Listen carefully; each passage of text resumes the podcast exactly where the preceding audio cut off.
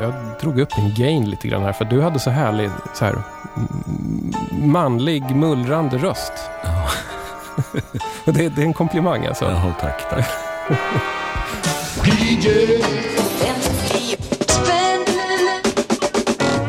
Ja, här handlar det om billig musik på vinyl. 5 plattor för max 50 spänn i blandade kategorier. Rätt ut ur loppisen eller skivbörsen. Det är uppdraget. Jag som är lekledare heter Tommy Jönsson och dagens lyckliga budgetvinylshoppare sitter här mitt emot mig just nu. Ulmox, hej! Tjena! På byråkratsvenska är du känd som Alexander Elb. DJ, musiklärare, skivsamlare, ursprungligen från Peking. Än så länge stämmer allting, va? Absolut. Då kommer en stor fråga till dig här nu. Varför blev du sån här?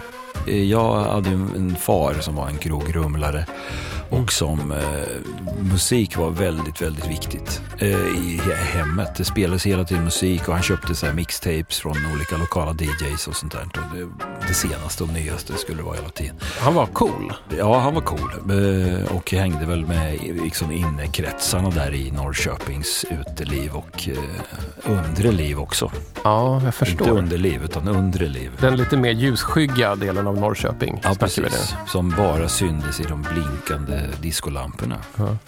Men då undrar jag, vad fanns det på de här mixtapesen och det som han spelade? Alltså den DJn som han köpte mycket av som heter Peter Jungberg, som spelade på Pallas på den här tiden i Norrköping. Han hade, jag lyssnade på de här för ett tag sedan, maj 1981. Kassetten har jag kvar och där, alltså, det var rätt balearic som man skulle ha uttryckt idag, alltså, hyfsat svängvit musik, men lite så här Micke Rickfors, och det fanns liksom någon Earth in the Fire, det var någon tidig rapplåt så här, med, och sen så Rod Stewart och Mike Japp och lite, ja, men alltså spännande mix som ändå inte var så här, förmodligen en del radiohits men inte riktigt ändå.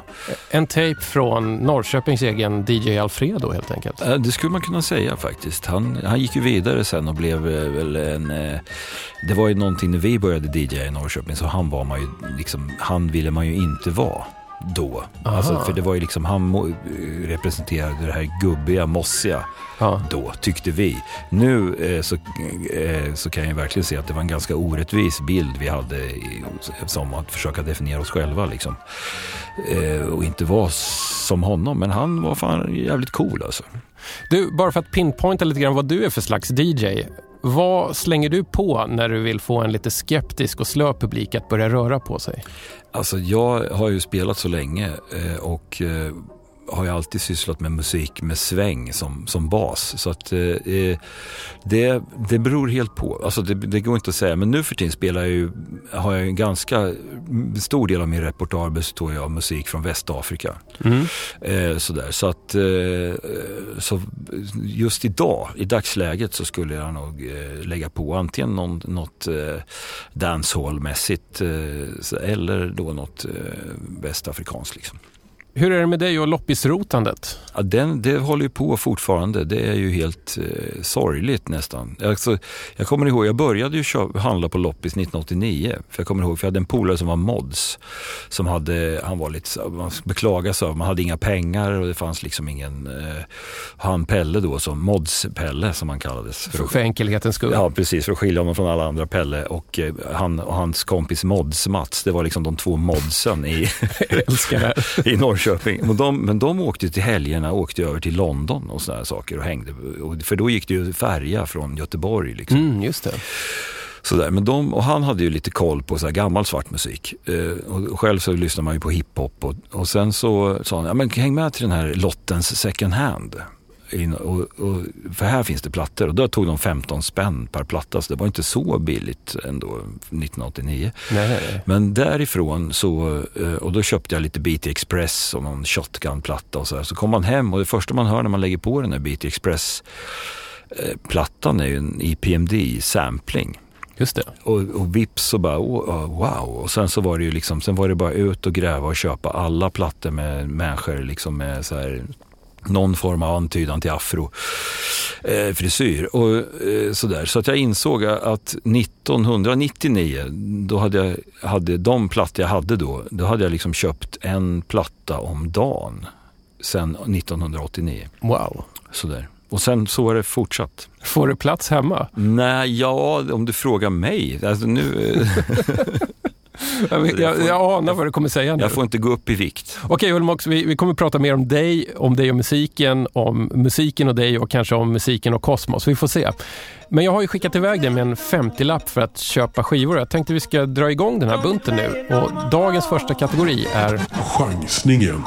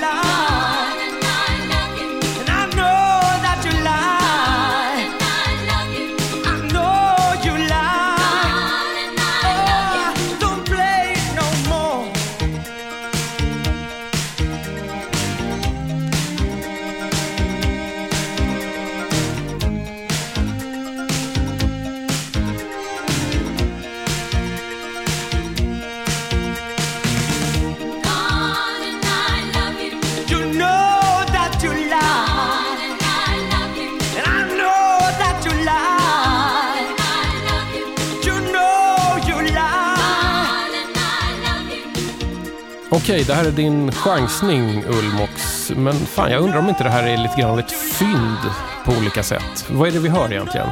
Alltså, vi hörde ju Eldøen som det nästan inte går att utläsa av skivodralet eftersom de av någon anledning har satt en klisterlapp i vilken priskategori den var i. Mm.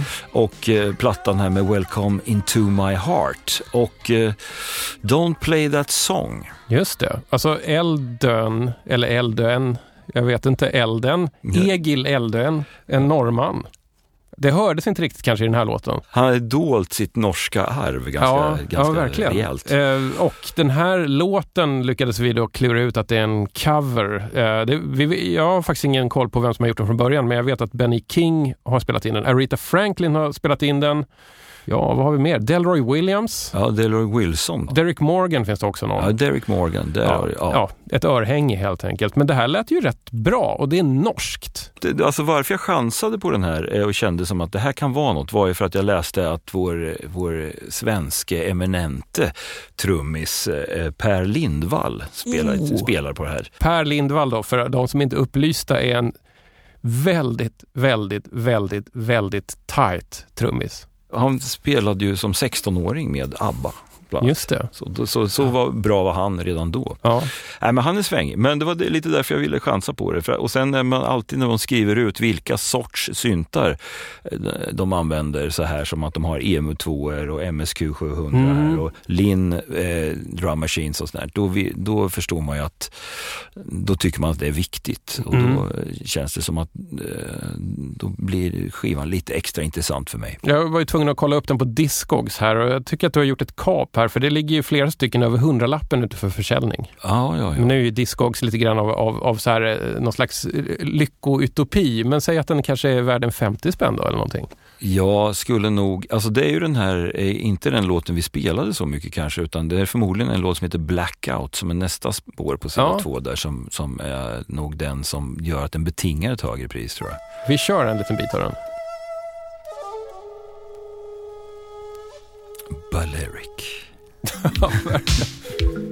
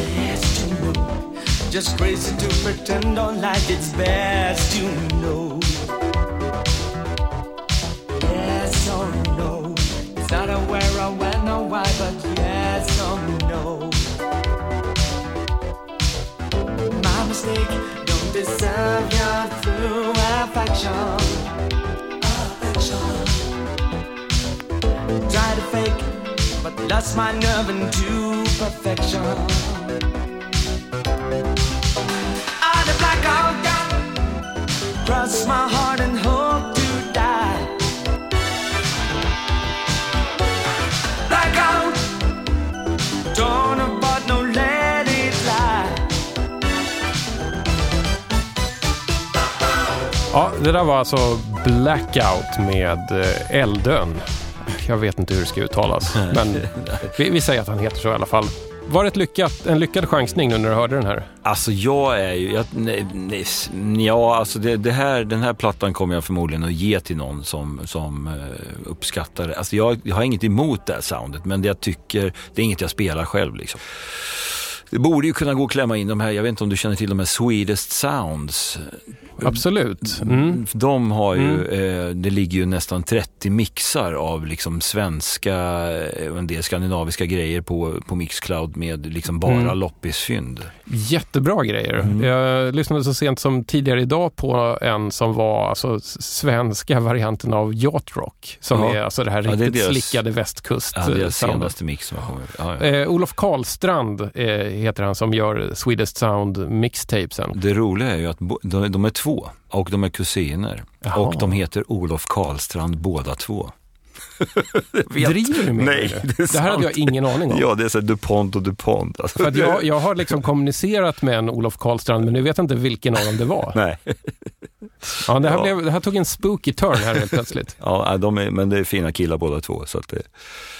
Du sa någonting innan vi spelade in här att man kunde claima lite Swisco-poäng på den här, och det är ju på grund av Per Lindvall helt enkelt. Ja, precis. Och sen så har vi ju då, är det ju också en Peter Jung på keyboard, så att förmodligen så är inte han norrman heller. Men du kommer alltså passa den här vidare till någon balerisk människa? Den kanske går till Olof Karlstrands Det är kanske dags för honom att göra en norsk edition snart. Ja, eller hur?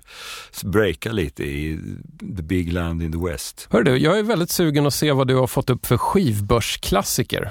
Det ska ju alltid vara en skivbörsklassiker, det är 50 spänn. Eller hur? Och eftersom jag har varit på skivbörsar i, oj, oj, oj, 30 år snart här, så då tar vi fram den här. Att den inte har kommit än är ju helt mystisk. Men här, nu är den äntligen här, jag är väldigt glad för det.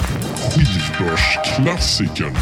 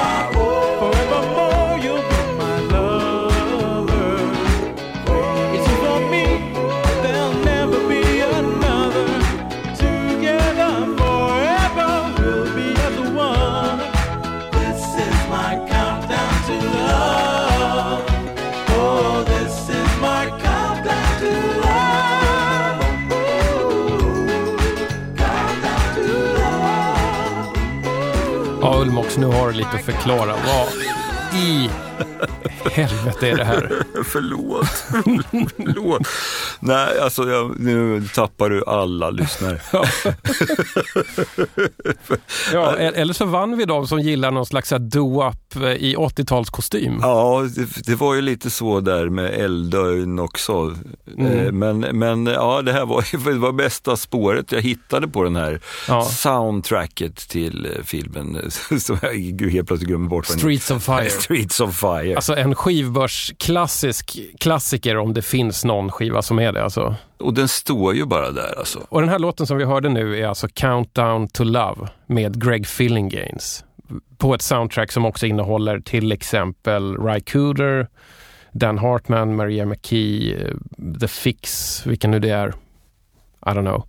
Men jäklar vad det här soundtracket måste ha sålt. Ja, eller jag tänker så att den där filmen var ju ingen kommersiell framgång, utan jag tänker kanske att det är så att de har tänkt att det skulle bli en kommersiell framgång, så att den har liksom skeppats hit i stora mängder. Okej, att skivan var liksom försäljningsgimmicken. Ja, men och sen så har den inte sålt och blir kvar osåld i skivbolagens lager, och sen så i och med att man rensar ut så hamnar den liksom i olika så här, först 1990 backarna på Åhléns, och sen när CD-vågen kom så bara kastar man iväg allt det där. Ja, det är mycket möjligt. Streets of Fire är ju en slags, jag vet inte hur man ska beskriva filmen, men den utspelas i någon slags här 50-tals-stylad rockdystopi, kan man väl säga. Oh. Det är lite motorcykelgäng och det är mycket liksom så här nattklubbar där ett band som heter Fire Incorporated lirar.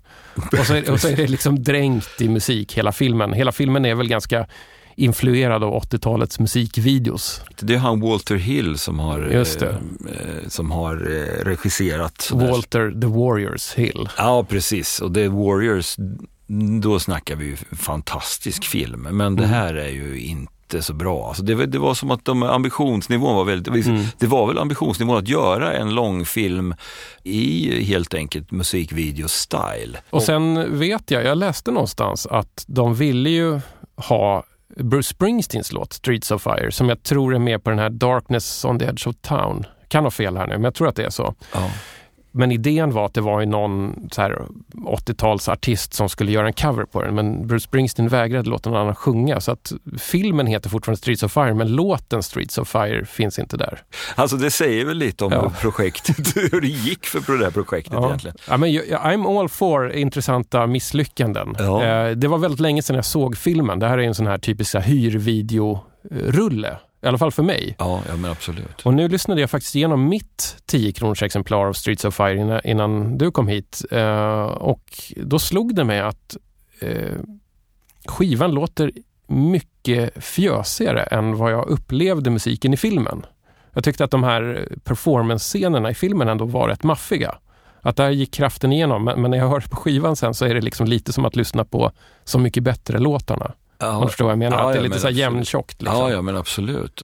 Ja, men man tänker på han nu, Greg Phillinganes här till exempel, med den här låten. Han var ju en stor i musikkretsar. Alltså det var ju, han spelade med Stevie Wonder, och han var arrangör för Off the Wall-plattan, och han var ju en tungviktare på riktigt. Visst. Och så klämmer iväg den här. Alltså det är ju som att man öppnar ska öppna en tub majonnäs och det bara rinner ut vatten. Alltså det blir en det blir konstigt.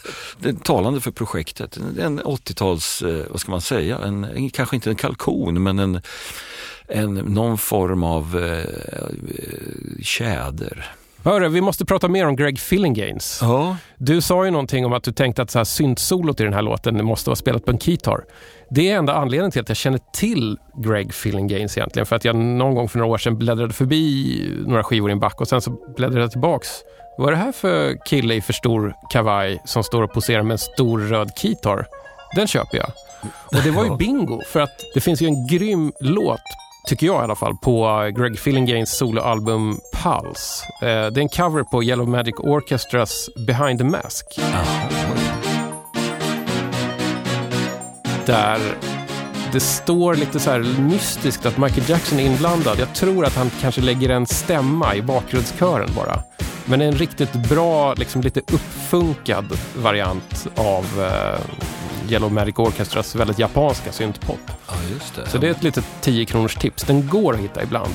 För sådana som vill ha kompletister när det kommer till Michael Jackson till exempel. Eller sådana som jag som älskar kitar. Ja. Bara för att det är liksom så här härligt larvigt instrument. Varför ska man göra en synt till en gitarr? Ja, varför inte? Ja, precis.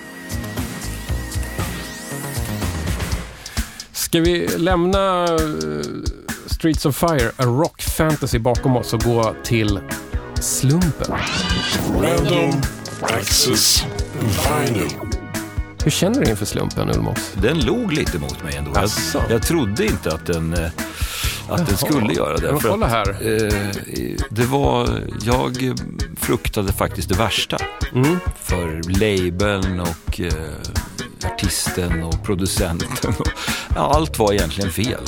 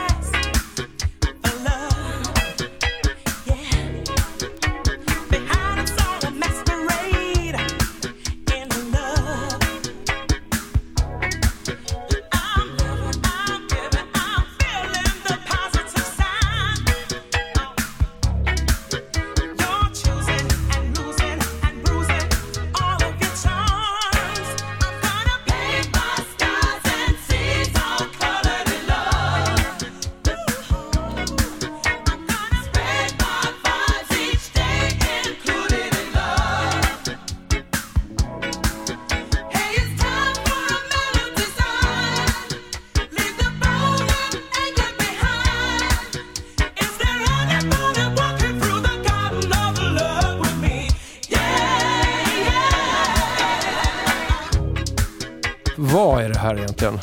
Alltså det där var ju Precious Wilson med All Colored in Love. Det här var din Random Access vinyl. Hur kändes det när du liksom bläddrade upp den här och ryckte upp den och bara tänkte att det här var vad slumpen gav mig? Ja, det var, nu så här i efterhand så känner jag mig faktiskt lite glad och tacksam, för jag gillade den där låten. Jag tyckte ändå den var, den är liksom lite så här, vad ska man säga, det skulle kunna vara en undangömd Luther Vandross produktion med lite fattigare budget liksom. Med bra tryck i refrängerna och ändå så här lite funkigt sväng som man gillar liksom. Precis, det jag tänkte på, jag satt och läste på omslaget. Den här skivan är inspelad och mixad i München i början på 80-talet. Det låter inte så mycket München tycker jag. Nej, inte just den här. Om man lyssnar på resten av skivan. Okay. Det finns ju till exempel en vedervärdig cover på What's Going On. Aha. Vänta, jag måste titta. Nej, Heard It Through the Grapevine. Ja, men och där är ju det där, alltså det är det där soundet. Jag menar, det är ju en fin låt och så, men de gör den inte rättvisa här. Men den här låten var verkligen jättefin. Och det är ju den här gamla Boney M., producenten. Frank Farian. Exakt. Just det. Som ligger bakom det här. Och hans tidigare produktioner med Precious här, hon är ju... det är ju inte så bra alltså. Eller, fast det finns ju så här, hon var ju med i någon grupp som heter Eruption, och det är ju en sån här klassisk liksom loppis disco artist egentligen, ja. Eruption, en grupp som var tyskproducerad, men jag tror inte att någon i gruppen egentligen var födda i Tyskland. Nej, så var det. Det var väl och Precious här, hon har väl engelskt västindiskt påbrå. Just det. Och så där. Så att konstigt är ju att Boney M., som har sålt så otroligt mycket plattor här i Sverige, hittar man inte på loppisar längre heller. Alltså, nej, det var vanligt förr. Ja, men däremot den där Eruption-plattan står ju fortfarande kvar. Fast om man gillar Boney M., då måste man ju plocka upp Eruption också. Det är faktiskt lite bättre. Ja. Alltså jag vet att det låter som att vi så här, att det, för vissa kan det här kännas som grader i helvetet, men jag hävdar med bestämdhet att Eruption är bra mycket bättre än Boney M. Eruption är den goda sidan av Frank Farian. Eller ja, det här var den goda sidan av Frank Farian. Ja, men han har sina stunder ändå i sin cyniska musikskapande liksom. Det var roligt att läsa om Precious Wilson. Flippade mellan några sajter och visade sig att i slut på 80-talet så blev hon inbjuden för att köra en Sovjet-turné. Så hon är en av de här artisterna som var godkända i Sovjet. Ja, och spelade, vad var det? Det var nog sen 19 eller 21 gig eller något för utsålda hus. Ja. Och det var lite, just den där, alltså hur man så här, and she was the first black female artist from the UK. Du vet, man var tvungen att definiera det väldigt finstilt för att få, det var så unikt. Inte så här att det var grymt för henne att hon fick nå ut till en sovjetisk publik. Nej, precis. Men i slutet på 80-talet så hade ju järnridån luckrats upp så pass mycket så att till exempel Elton John också hade varit på en Sovjet-turné. Ja, han var också godkänd. Ja, eller konstigt. Och visste de nog inte om hans sexuella läggning. Nej, antagligen. Det. För det. De måste ha gått på den här videon till Nikita. Det var för Nikita är ju ett pojknamn, men det är ju, i videon så är det ju en sovjetisk gränsvakt som är en kvinna. Ja, jag har aldrig tänkt på det. Just det, såklart. Alltså det, hur man så här säljer in. Ja, så att det sovjetiska kulturministeriet var ganska lätt att lura, kan man nu säga i efterhand. Verkligen, alltså de har tvungen att tvätta sig själva i aceton nu när de får veta det här. Ja, precis. Village People var inte godkända, det har jag sett på någon sajt som har listat de här artisterna som var på svarta listan i Sovjetunionen. För att de sprider då skadliga västerländsk dekadens, vilket då är ett kodord för att vara pro-homosexualitet. Ja, det där är ju... Du, när vi ändå är inne på slump, musik här, har du några sådana här no-go-zoner i musikvärlden? Sånt som du absolut inte tar i med tång. Ja, det finns väl massor med saker, men det handlar ju mer om det kan ju finnas bra saker överallt. Så det finns ju inte, jag skulle ju aldrig chansa Marianne Records till exempel, svensk dansband köper jag nästan aldrig någonsin. Det är någon gång man blir ju förvånad och köpt någon sån här Jörgen Edman och Polarna platta där de har gjort en jävligt fin cover på The Harder They Come, Jimmy Cliff. Den som kallar sig störst faller ju först eller något sånt där, tror jag de har. Bra översättning då. Just den är faktiskt riktigt bra alltså, så att man får kolla lite på vad låt vilka som har skrivit låtarna liksom. Mm. Men alltså no go zone för mig är ju, alltså jag är fullkomligt ointresserad av syntmusik och alltså vad ska man säga, så här repeban och allt som kopplas till rock med så här svårmodiga radhuspojkar med lite kajal, det tycker jag är skitdåligt alltså, så jag prövar inte det ens en gång. Du vet att du inte kommer gå igång på det. Nej, men det finns ingenting i den musiken som jag liksom kan uppskatta. Sen som sagt var, sen så har jag en ganska bred repertoar, men där vi så här spröd lättsårad rock, där får det vara liksom. Du, jag måste kolla en grej. Höll du budgeten? Alltså, jag höll ju budgeten med råge, kan man säga. Eftersom jag köpte 5 skivor för 50 kronor, trodde jag. Det var stort vad de kostade. Men sen i kassan så visade det sig att man hade 40% rabatt. Oh, det var liksom din så här, happy hour i loppet. Verkligen. Och då så säger den här kvinnan, och nu för alla matematikgenier som sitter där och lyssnar, förklarar det här för mig. För att hon ville ha 12 kronor.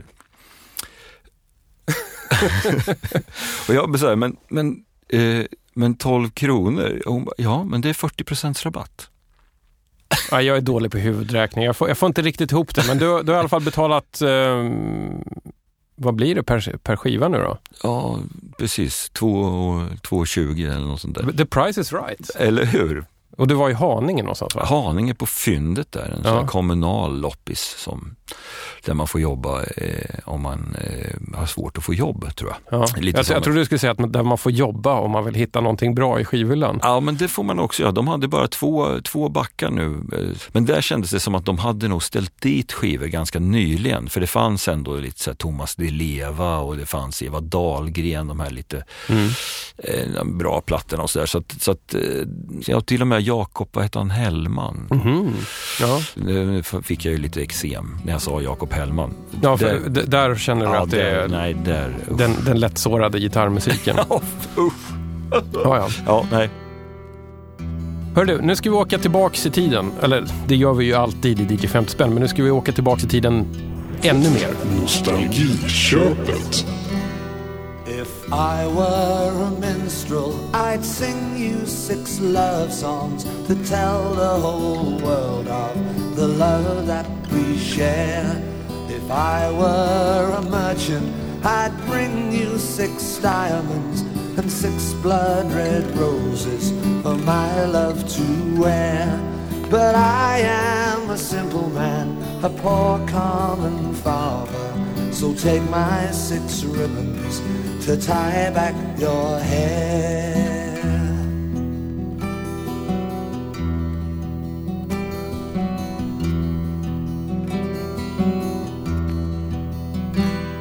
If I were the emperor, I'd build you 6 palaces with 600 servants for comforting fare. So be not afraid, love, you're never alone, love, while you wear my ribbons, tying back your hair. For I am a simple man, a poor common farmer, so take my 6 ribbons to tie back your hair. To rely, all I can share is only 6 ribbons tying back your hair.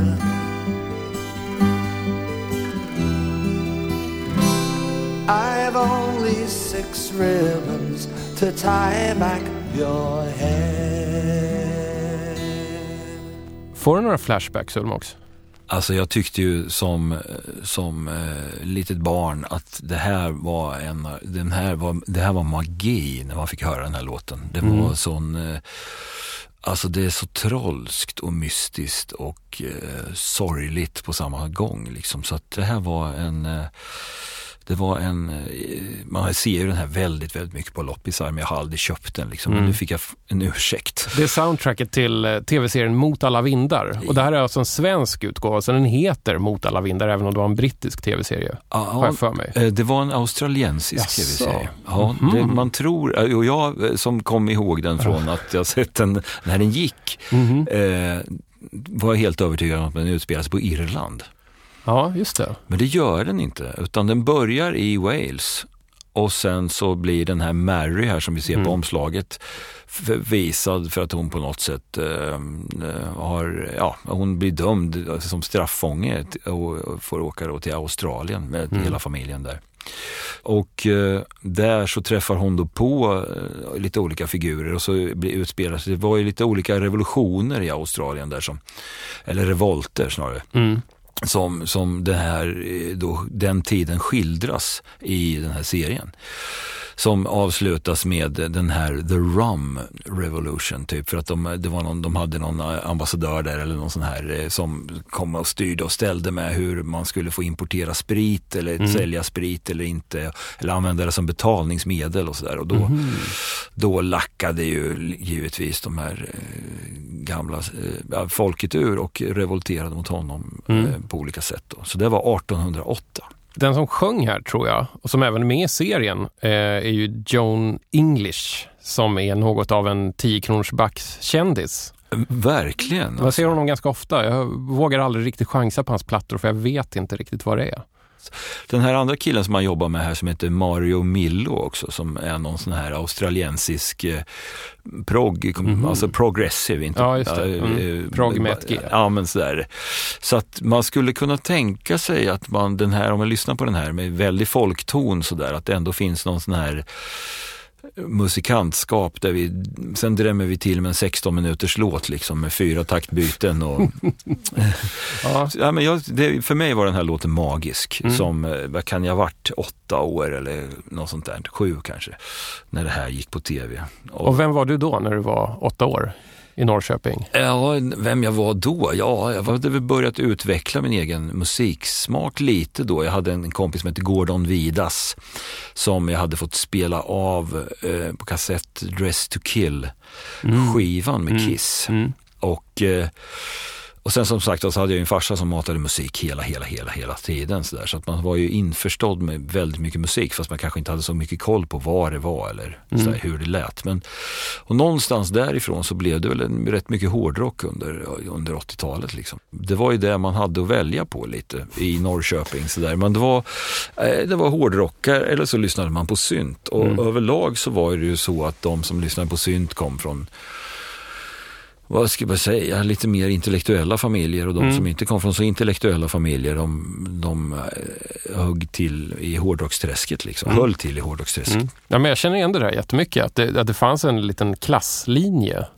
Sådär. Det har inte jag fattat förrän senare liksom. Men sen så kom ju hiphop och såna saker och jag hittade ju till hiphopen genom Run DMC och Beastie Boys och deras distade gitarrer. Ja, just det. Och samtidigt då som hårdrocken, den hårdrock man hade tillgång till i alla fall på ett enkelt sätt som det började bli så jävla mesigt. Ja, du börjar prata om spandexperioden här nu på 80-talet. Och den var, ja men så här, och Bon Jovi och Poison och fy fan. Och då så så hittar man det där uttrycket, som den där känslan man var ute efter i liksom hiphoppen istället. Så det var en ganska naturlig övergång därifrån liksom. Jag känner väldigt många som tog just den vägen. Hela den här grejen pratar vi om bara på grund av att du tog med Mot alla vindar skivan som verkligen är inte så nära metal. Inte nära någonting. Så finns någonting i det här plockande folkmusikgitarren, hör man ju ganska mycket hårdrocksintron från 80-talet i och för sig. Ja, men absolut. Det skulle ju, om man lyssnar på början där så skulle det ju kunna vara någon sån här Iron Maiden-låt som går över till någon sån här som handlar om någon massmördande prostituerad liksom.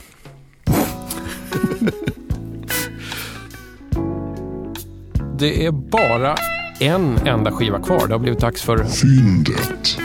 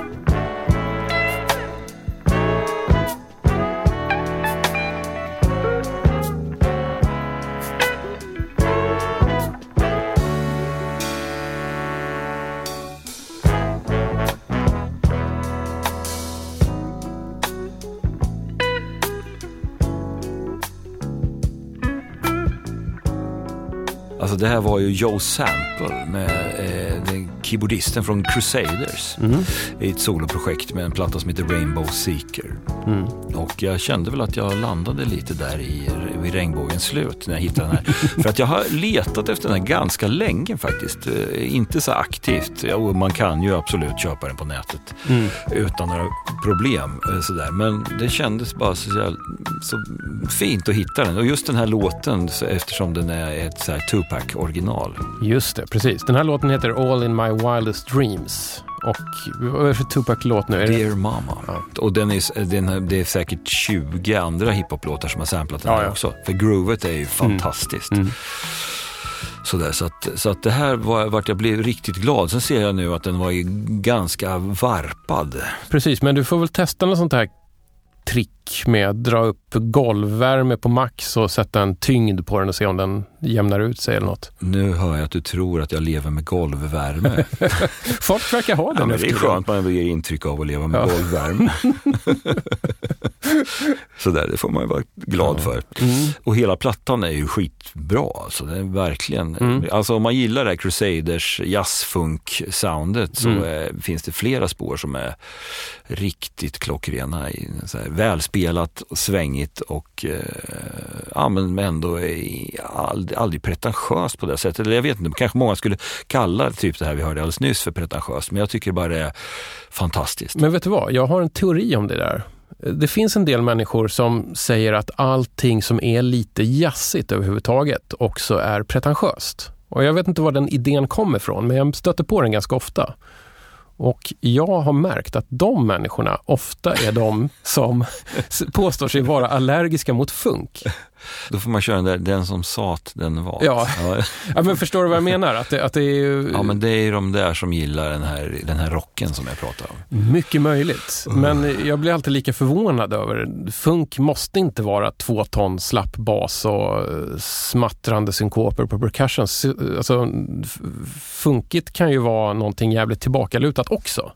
Och det är väl det här hänget som gör att man börjar så här nicka, alltså med bålen börjar röra sig, för det är väl det som jag har som kriterie för liksom svängig musik, att då kommer bålen in och den blir lätt att röra till, medan osvängig musik så kan du liksom vicka huvudet fram och tillbaka så här. Ja. Och det funkar inte. Den rörelsen blir en motsägelse när man försöker röra sig till svängig musik och vicka huvudet från höger till vänster sida.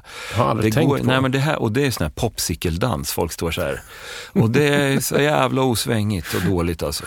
Så att nu fick svenska popscenen så en liten slev där också. Ja, men det kan man få. Ursäkt till alla som känner sig träffade, men det är inte svängigt. Sen kan man uppskatta det på andra sätt. Men man är ju ofta ute efter kanske en annan kvalitet. Då är man kanske ute efter ös ibland, eller känslighet, eller vad det nu kan vara. Ja, om jag ska vara djävulens advokat här. Ja, det får du gärna vara. Det gör inget. Jag lyssnar inte på vad du säger i alla fall.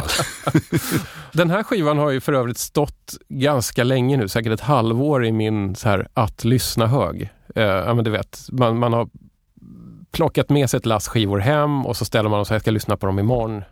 Och sen när imorgon kommer så jag lyssnar på dem imorgon. Och sen så kommer den lite nya och så råkade den hamna ganska långt bak. Men nu fattar jag ju att det borde jag inte ha gjort. Det finns ju inget i den här skivan som skulle göra den mer eller mindre aktuell nu. Mm. Utan du kan njuta av den om 3 år också. Det finns liksom ingen... Det är inget bäst före datum. Nej, verkligen inte. Alltså man får ju, man tänker sig så här, just den här, så här tv-serie-themes, alltså Hill Street Blues, hela den här Bob James Taxi, alla de där grejerna. Det är lite av en sån låt liksom. Det bara, det finns en melankoli i det, men ändå ett sväng liksom. Vad roligt att du säger Hill Street Blues, för att i att lyssna höger så står det också en sån här Mike Post-platta med bland annat Hill Street Blues och några andra sådana teman som han skrivit, så jag tänkte här ska jag lyssna på den sen. Ja. Man har ett så här vagt minne av att den var rätt skön, den där. Det är väl någon slags elpiano-klink som inleder Hill Street Blues. Ja, men precis. Det är någon så här, vad ska man säga, sofistikerad arbetarklassmusik på något sätt. Alltså det finns den här, det finns det skitiga, de här smutsiga nagelbanden. Alltså det är någonting i det här som liksom och så kommer den här musiken som någon så här någon befrielse. De här snutarna, de knallar hem, alltså de får gå hem och de får ta en dusch och det är så här, och det finns knappt något varmvatten och alltså du vet, och sen så är det någon sån här hem färdig, hacken får stå och steka någon sån här burkkött. Ja, just det. Och så där, och sen så ligger det, alltså det blir en på något sätt ett lyxigt sound, men ändå ett lyxigt sound som funkar i en skitig miljö. Det tycker jag den här Joe Sample verkligen visar prov på också. Samma sak med den där Streetlife, liksom Crusaders största hit där. Just det. Med Randy Crawford på sång, som är ju helt magisk egentligen när man tänker efter. En loppis-klassiker. Ja, verkligen. Den har du säkert haft uppe här i, eller? Jag tror faktiskt inte att Crusaders har dykt upp, konstigt nog. Överlag så kan jag väl så här, om jag ska kritisera mina gäster i 50 spänn, det ska jag inte göra egentligen, jag älskar alla som har varit med. I efterhand dessutom. Men det har varit ganska tunt med soul. Jag ska inte säga att det inte har funnits, men det har varit ganska tunt med det, för jag tycker ändå att man kan då och då hitta ganska bra 10 kronors soul och du vet sådana här 80-tals, vad man ska kalla det, soul/R&B. Ja, just. Men det är ganska sällan det kommer upp. Jag tror i och för sig att ganska många just nu som är musikintresserade faktiskt letar sig bakåt bland så här lite märkligare svenska grejer som vi pratade om tidigare med dansbandscovers av Jimmy Cliff. Ja, just det. Att man är väldigt ute efter det kanske för tillfället.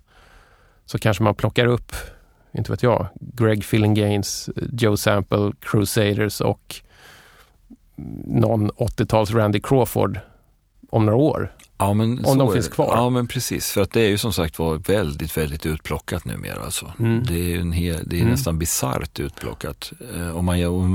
Så jag är ju jätteglad för att jag fick vara med på den tiden där man faktiskt kunde hitta Parlament, Funkadelic, Bootsy Collins, James Brown-plattor. Alltså, you name it. Det fanns ju allt. Mm. Och det stod ju bara där för att folk, dels så var det ju en massa cut-out-lager som bara hade krängts iväg och sen så... Alltså folk gjorde sig av med alla skivor för de skulle köpa CD-skivor istället. Liksom. Ja, just det. Precis. Du stör inte på att det här var en cut-out av Joe Sample? Nej. Jag älskar cut-outs. Och jag älskar skivor som har en tydlig historik. Mm. Man kan se tidigare ägare. Ja. Jag tycker det är fantastiskt. Alltså, det var hos Mika Sneakers här för massa år sedan, så hade han köpt in en samling från en DJ från Trollhättan som hade dött ganska, men som var DJ förmodligen på 70-talet. Otrolig reggae-funk-samling. Men där han hade fotostat kopierat en bild på sig själv och limmat på alla, och det här är flera tusen singlar. Wow. Och limmat den bilden på sig själv och sen skrivit med sån här, man har så här plastremsa och så stämplar man in bokstäverna. Ja, precis. Okay, ja. På alla vad de hette och sen lite vad det var för BPM och sen så här ja, och sen var kanske bara någon stjärnor eller 3 stjärnor eller sådär beroende på, och jag tycker det är så, helt plötsligt så sitter jag då och har, nu kommer jag inte ihåg vad han hette bara därför, men sånt tycker jag är fantastiskt, när man drar ut innersliven och det är någon som har skrivit en recension på eller limmat fast konsertrecensionen från Göteborgstidningen för att den var på konserten med den här artisten som liksom, jag tycker det ger så här, patina alltså åt skivorna på ett sätt som... Sen att det kan ju vara beklagligt om de har lämnat det i form av repor. Ja, jo, men det är sant. Men det är alltid roligt med någon sån här groggfläck på plattan. Man ser att det har stått ett glas. Ja, just det. Och sen har man nästan lust att smaka lite och se vad det var. Vad var det för något? Var det rom och cola? Eller vad var det som så här... Ja, men jag älskar den. När det finns den här, som sagt, vad man hittar... Den här, någon Keylights-platta som jag hade som jag inte har kvar längre, men det stod liksom till mormor från Anna-Lena julen 1978. Och man så här, det var en hipp mormor. Ja, men antingen det, eller så var det som så här, Anna-Lena hade köpt skivor från någon sån här postorderfirma, fått liksom så här, du vet, ja, då får man med de här gratis. Och sen var det här inte något alls för Anna-Lena, för hon ville ha Bee Gees eller någonting. Och då så, ja, men det här är ju en perfekt julklapp till mormor. Jag hade ju en Doris, den här Did You Give the World Some Love Today-plattan förut. Mm. Som jag hade köpt av en kille som hade en jazzskivbutik i Norrköping som hette Saxlid. Han hade haft Doris som inneboende på 60-talet. Nej, på 70-talet, för han bodde i Stockholm då. Och hade fått den här plattan av henne.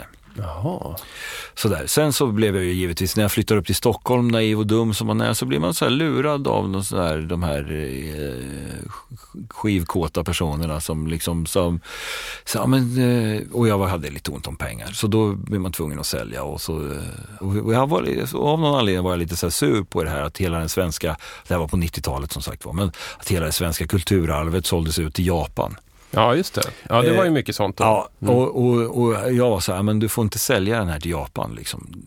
Men jag fick 1000 spänn för den, vilket var bra. Det var ju bra betalt i alla fall. Ja, det var bra betalt. Jag hade betalat 100 för den själv. Men sen så visade det sig att nästa dag hade han sålt den vidare. Till en japan? Ja, men du vet. Och den där, alltså, och det är det här som är som så här, alltså skivsamlandet tar fram något äckligt i människor också. Ja, jag vet vad du menar. Jag kan uppriktigt säga att jag hatar skivsamlare. Mm. Alltså inte människor som samlar på skivor för att sprida musiken. Men de här som bara sitter och tjuvhåller på skivorna. Så här, och som något jävla Gollum alltså. Men de så här, nej fy fan alltså, det där blir så. Och man märker så tydligt, om man nu kommer tillbaka till den här Mika Sneakers butik där till exempel. Han kör ju såna här utförsäljningar där han köpt in stora samlingar. Ja, just det. Och sen en lördag eller en söndag så drar han iväg hela, du vet, och så är det kö utanför och folk får komma in och titta på alla de här skivorna. Ganska bra priser liksom. Och då märker man så tydligt vilka det är som är så här musikentusiaster och vilka som är de här kutryggiga Quasimodo-samlarna. Mm-hmm. Som bara så här, du vet, som de här, man står så här och bara, har du hört den här? Och bara skickar över skivor till varann och det är så här, lyssna på det här och kolla. Alla DJs håller på så. Och du vet så här, och bara, det blir en social kul grej. Mm. Och så står de där andra flämtande i sina regnrockar liksom och bara så här, ah, fy fan för dem alltså. Musiken är inte din. Mm. Musiken är allas. Och du vet så här, det är inte du som ska gömma undan den här skivan för att du vill ha en komplett Hansa Records katalog. Och då är det ditt ansvar att det på något sätt ska spridas till alla i så stor grad som möjligt liksom. Efter bästa förmåga, såklart. Jag menar, man kan inte förvänta sig att alla ska springa runt på klubbar och spela skivor eller vad man nu ska göra. Men någonstans, nej, det finns något så otäckt analt som jag tycker väldigt illa om. Alltså, vad det gäller den biten av det här man sysslar med, liksom. Mm. Skivköpandet. Det där var nog det närmaste vi har kommit ett tal till nationen. 25 spänn någonsin. Tack för det. Jag skriver under på vad du säger. Alltså, det är ju det sociala limmet i hela mänsklighetens, alltså du vet, vi hade inte förstått varann överhuvudtaget om vi inte hade sjungit tillsammans och dansat tillsammans och spelat tillsammans. Det är ju alltså att musiken har så ringaktad plats i samhället beror ju bara på att det ger folk makt. Mm. Sätter man ett budskap i en sång, då blir budskapet sant helt plötsligt. Vi pratade ju lite innan om det här med rim. Säger man en sak på rim så helt plötsligt så blir det mycket mer sant än om man... Ja, men det får någon slags magi. Då. Ja, och det är inte en slump att man ser till att i diktaturer att det används bara en viss sorts musik, annan musik förbjuds. Som sagt, vad som jag alltid håller på och tjafsar om det här med att trummor förbjöds i Sverige 1684 liksom. Mm. Därför att man förstår vad trummor gör och det förbjöds i all musik förutom militärmusiken. För där fanns det funktion. Ja, men för det, som där de som redan hade makten kunde utnyttja funktionen så att säga. Ska du ha någon att marschera in i döden? Vad behöver du? Du behöver och så bara går folk. Och det är alltså, det där är musikens makt. I alla religioner som du vill uppnå religiös extas någonsin i världen så används musik som det medel för att träffa, nå den nivå där du får kontakt med det här väsendet som du anser har skapat jorden och allting, universum och liksom, då har man musik. Så att musiken är ju egentligen den mest fantastiska uppfinning människan har skapat. Och den är ju så otroligt underskattad just därför att den ger vanliga människor kraft och makt. Mm. Och det vill man inte att de ska ha. Så därför så ser man, alltså det var en polare som sa något så jävla bra för ett tag sedan, Patrik Isaksson, I feel you, när han sa så här: de har tagit arbetarklassens musik och gett oss tv-spel, bärs och fotboll istället. Vad menar han med det? Ja, men det är ju precis det.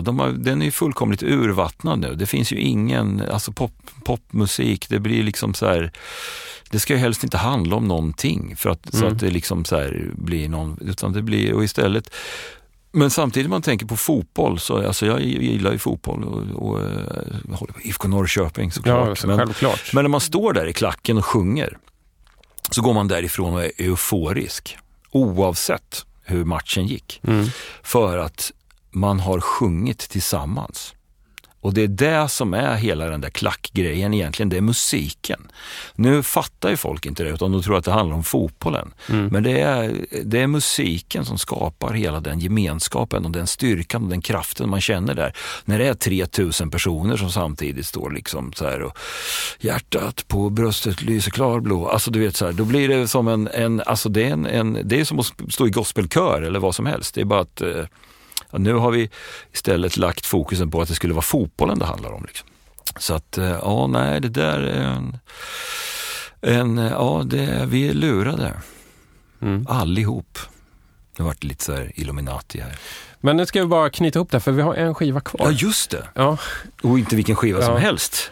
Alltså, efter det här brandtalet så tänker jag att egentligen ska man så här rulla sluttexten och köra den sista trudelutten. Men du har faktiskt med en skiva till. Jag bad dig ta med en från din egen samling. Ja. Det här ska bli lite spännande att se vad det blir.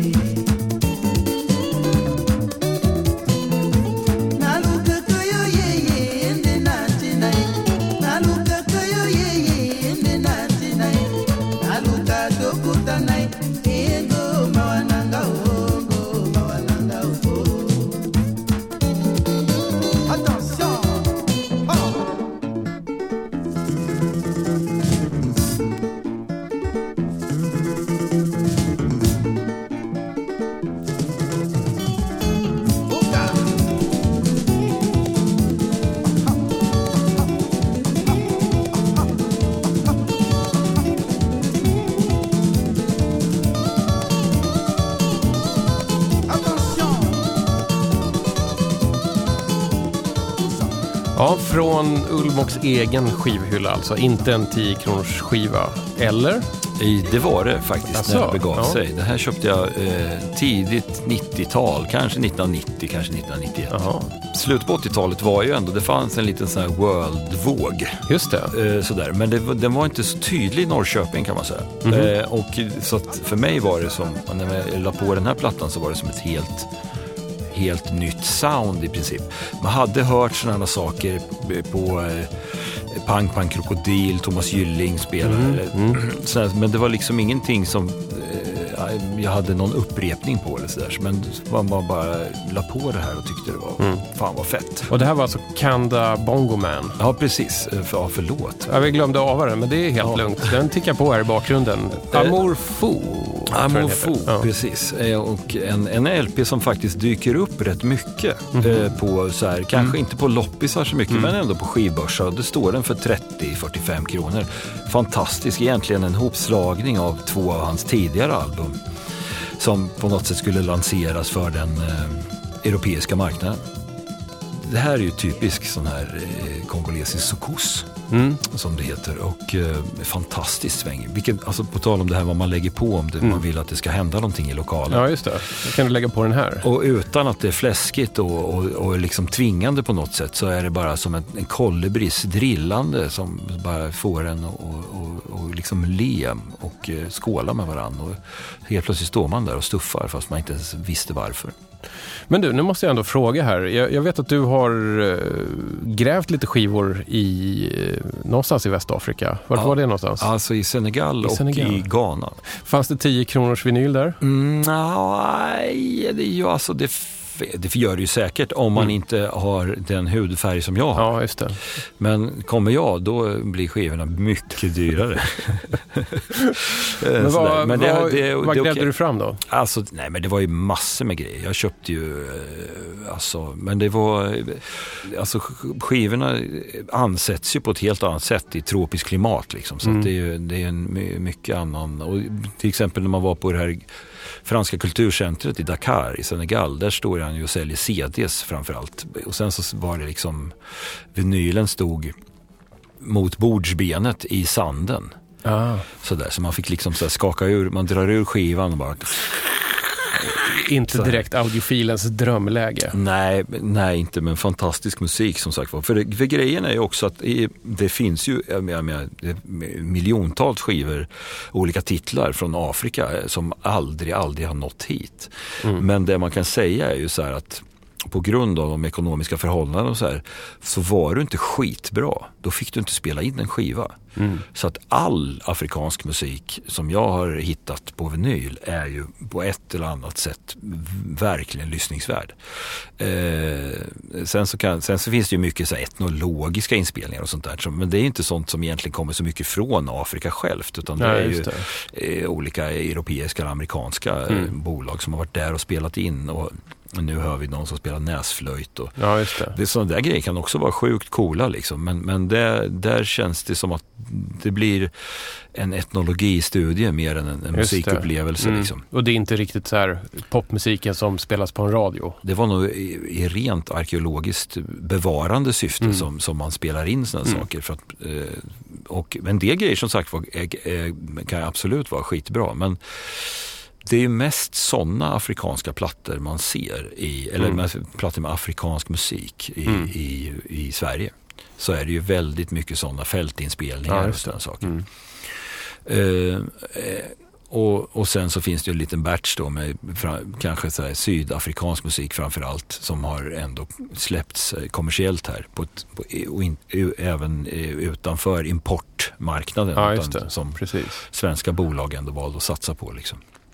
Det var inga 10 kronors vinyl som sagt var, men 10 kronors skick på dem kan man säga att det var så här. Så att men det är ju, samtidigt är det ju många av de plattorna som jag har sett nu för nu har ju det blivit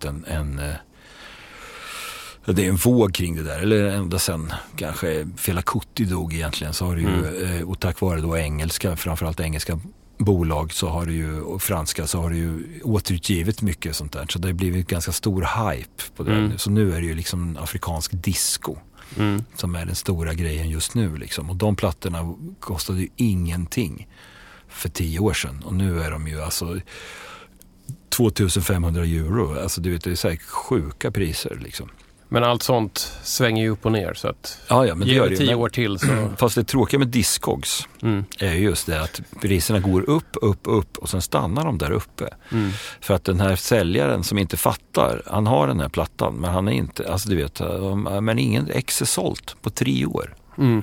Han tror fortfarande, och det är så här 180 pers som vill ha den på want, men ingen av de här 180 persen på 3 år tycker att det är värt att betala det här priset. Då förstår inte säljaren att nej, men då måste jag nog sänka priset, utan han tänker, snart kommer någon att betala 3500 kronor för den här. Ja. Det var ju, vi hade en liten debatt nyligen när Recordmania lopp en platta med Mulato Azteke för 23 000 kronor.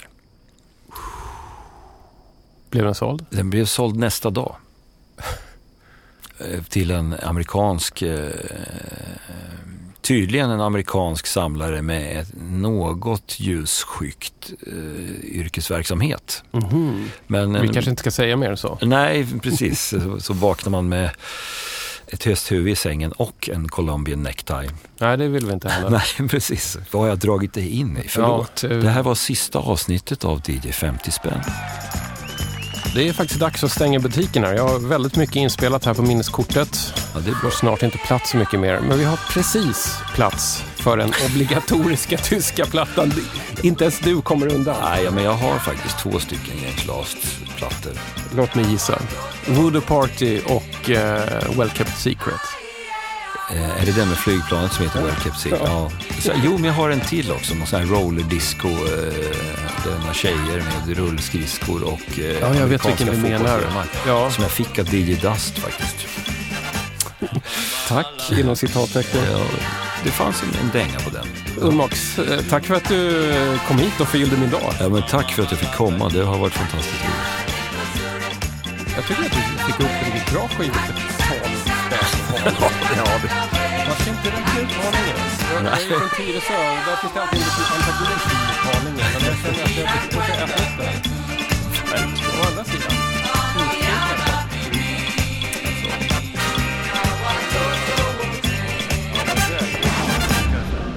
Ja visst, du har lyssnat på DJ 50 spänn, en väldigt, väldigt independent produktion från Rundfunk Media i Stockholm. Och jag heter Tommy Jönsson som är din fryntliga trivselvärd, din luttrade producent och till och med din griniga ljudtekniker. Do it yourself! Hörrni, om ni inte redan prenumererar på den här lilla podden så se till att göra det så slipper ni missa någonting härifrån DJ 50 spänn. Det går jättebra att följa mig på diverse sociala medier också. Jag finns på Instagram, jag finns på Twitter, jag finns på Facebook. Det är bara att söka efter DJ 50 spänn så hittar ni mig. E-mail går jättebra om ni vill höra av er och då är adressen hej@dj50spann.se. Ja, det var väl typ allt. Eller förresten, när du ändå är igång, skriv gärna en recension av DJ 50 spänn om du är inne på iTunes Store någon gång. Tack för det och tack för att ni lyssnade. Simma lugnt!